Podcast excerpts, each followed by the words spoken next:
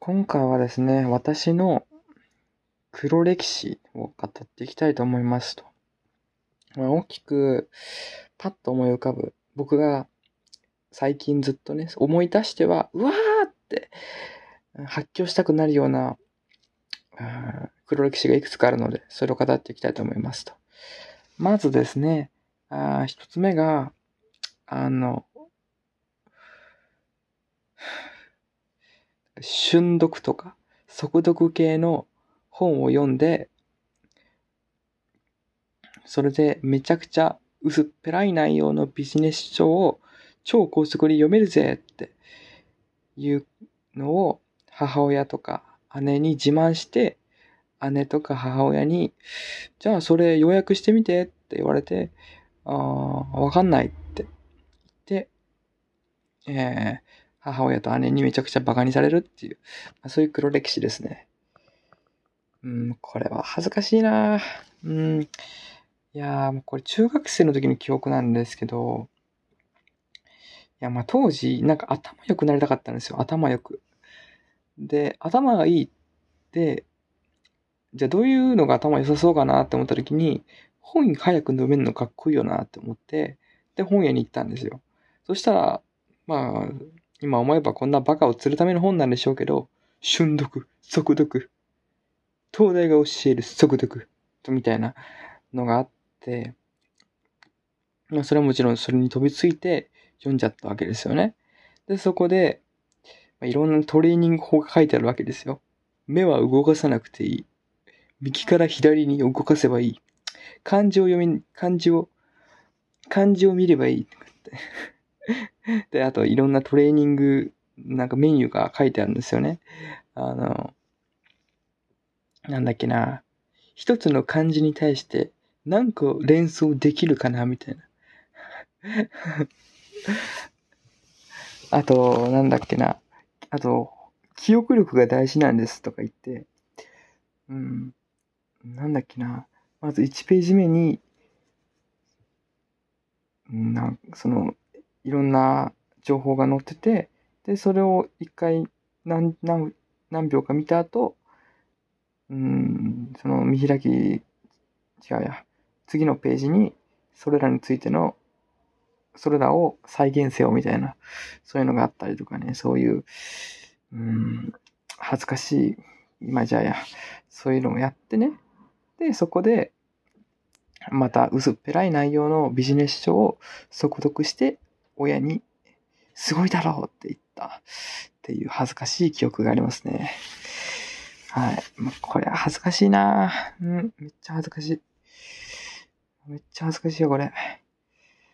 めっちゃ恥ずかしい。うん。これは恥ずかしいなああ、恥ずかしい。うん。うん。というのもですね、あの、そもそもなんですけど、本を理解するってどういうことなんだろうな、どういうことだと思いますかね。本を理解するって極論不可能なんですよね。その不可能なものを早くすぐにやるって、もうそもそもおかしな話なんですよ。うん、だってが、もしも速読とか瞬読みたいのができるんだったら、学校の授業であんなゆっくり進まないですよね。パラパラめくるだけで本の内容が読めるんだったら、目を縦に動かさずに横に動かすだけで本の内容が読めるんだったら、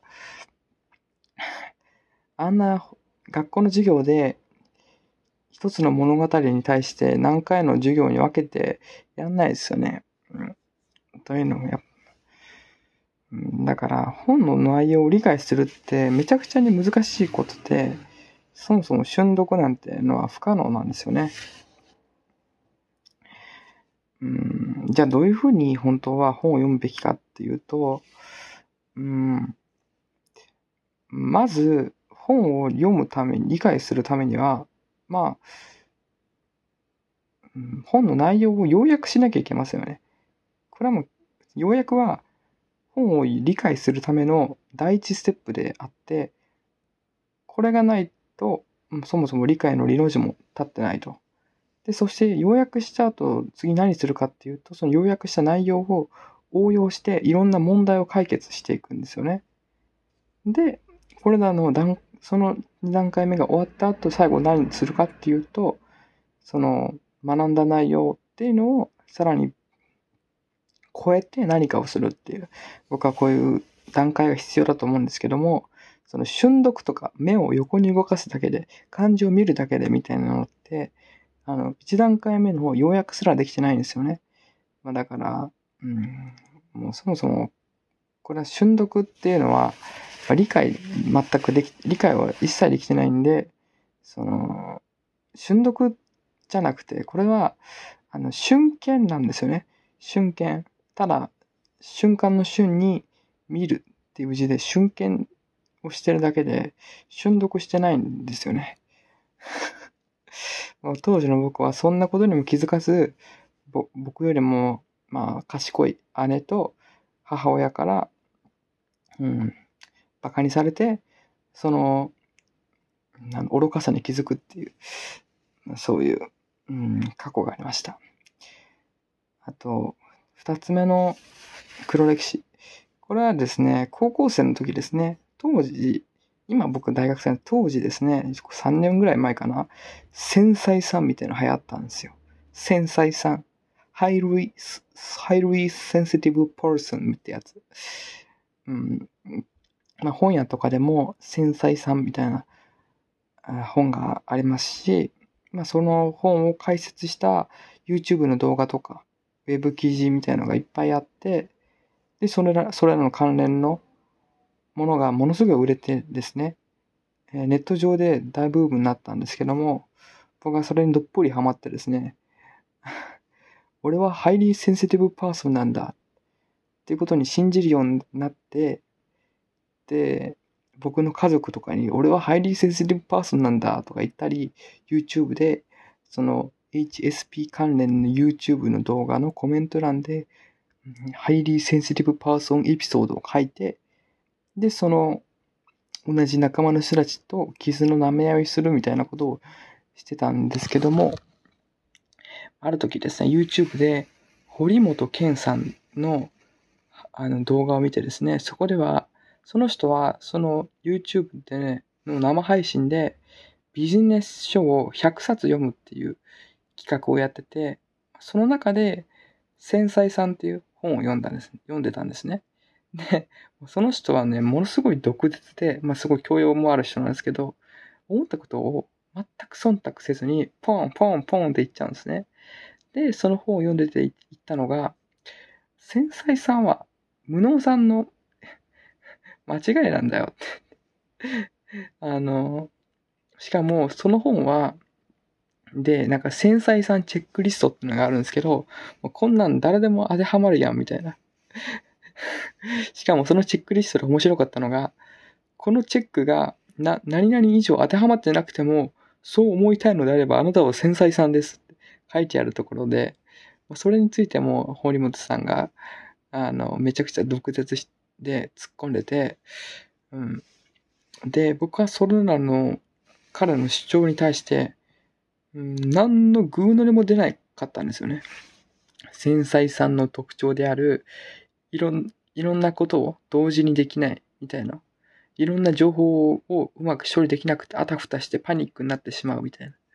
僕はですね、これを繊細さんの特徴だと思って、なんか繊細っていい感じのイメージがあるんですよ。僕、その、僕のその、その動画を見る前は。で、僕なんとなく誇りに思ってたんですけども、でもその骨本さんが言うには、いや、それってただの無能じゃねって言ってて、確かにそうだなって。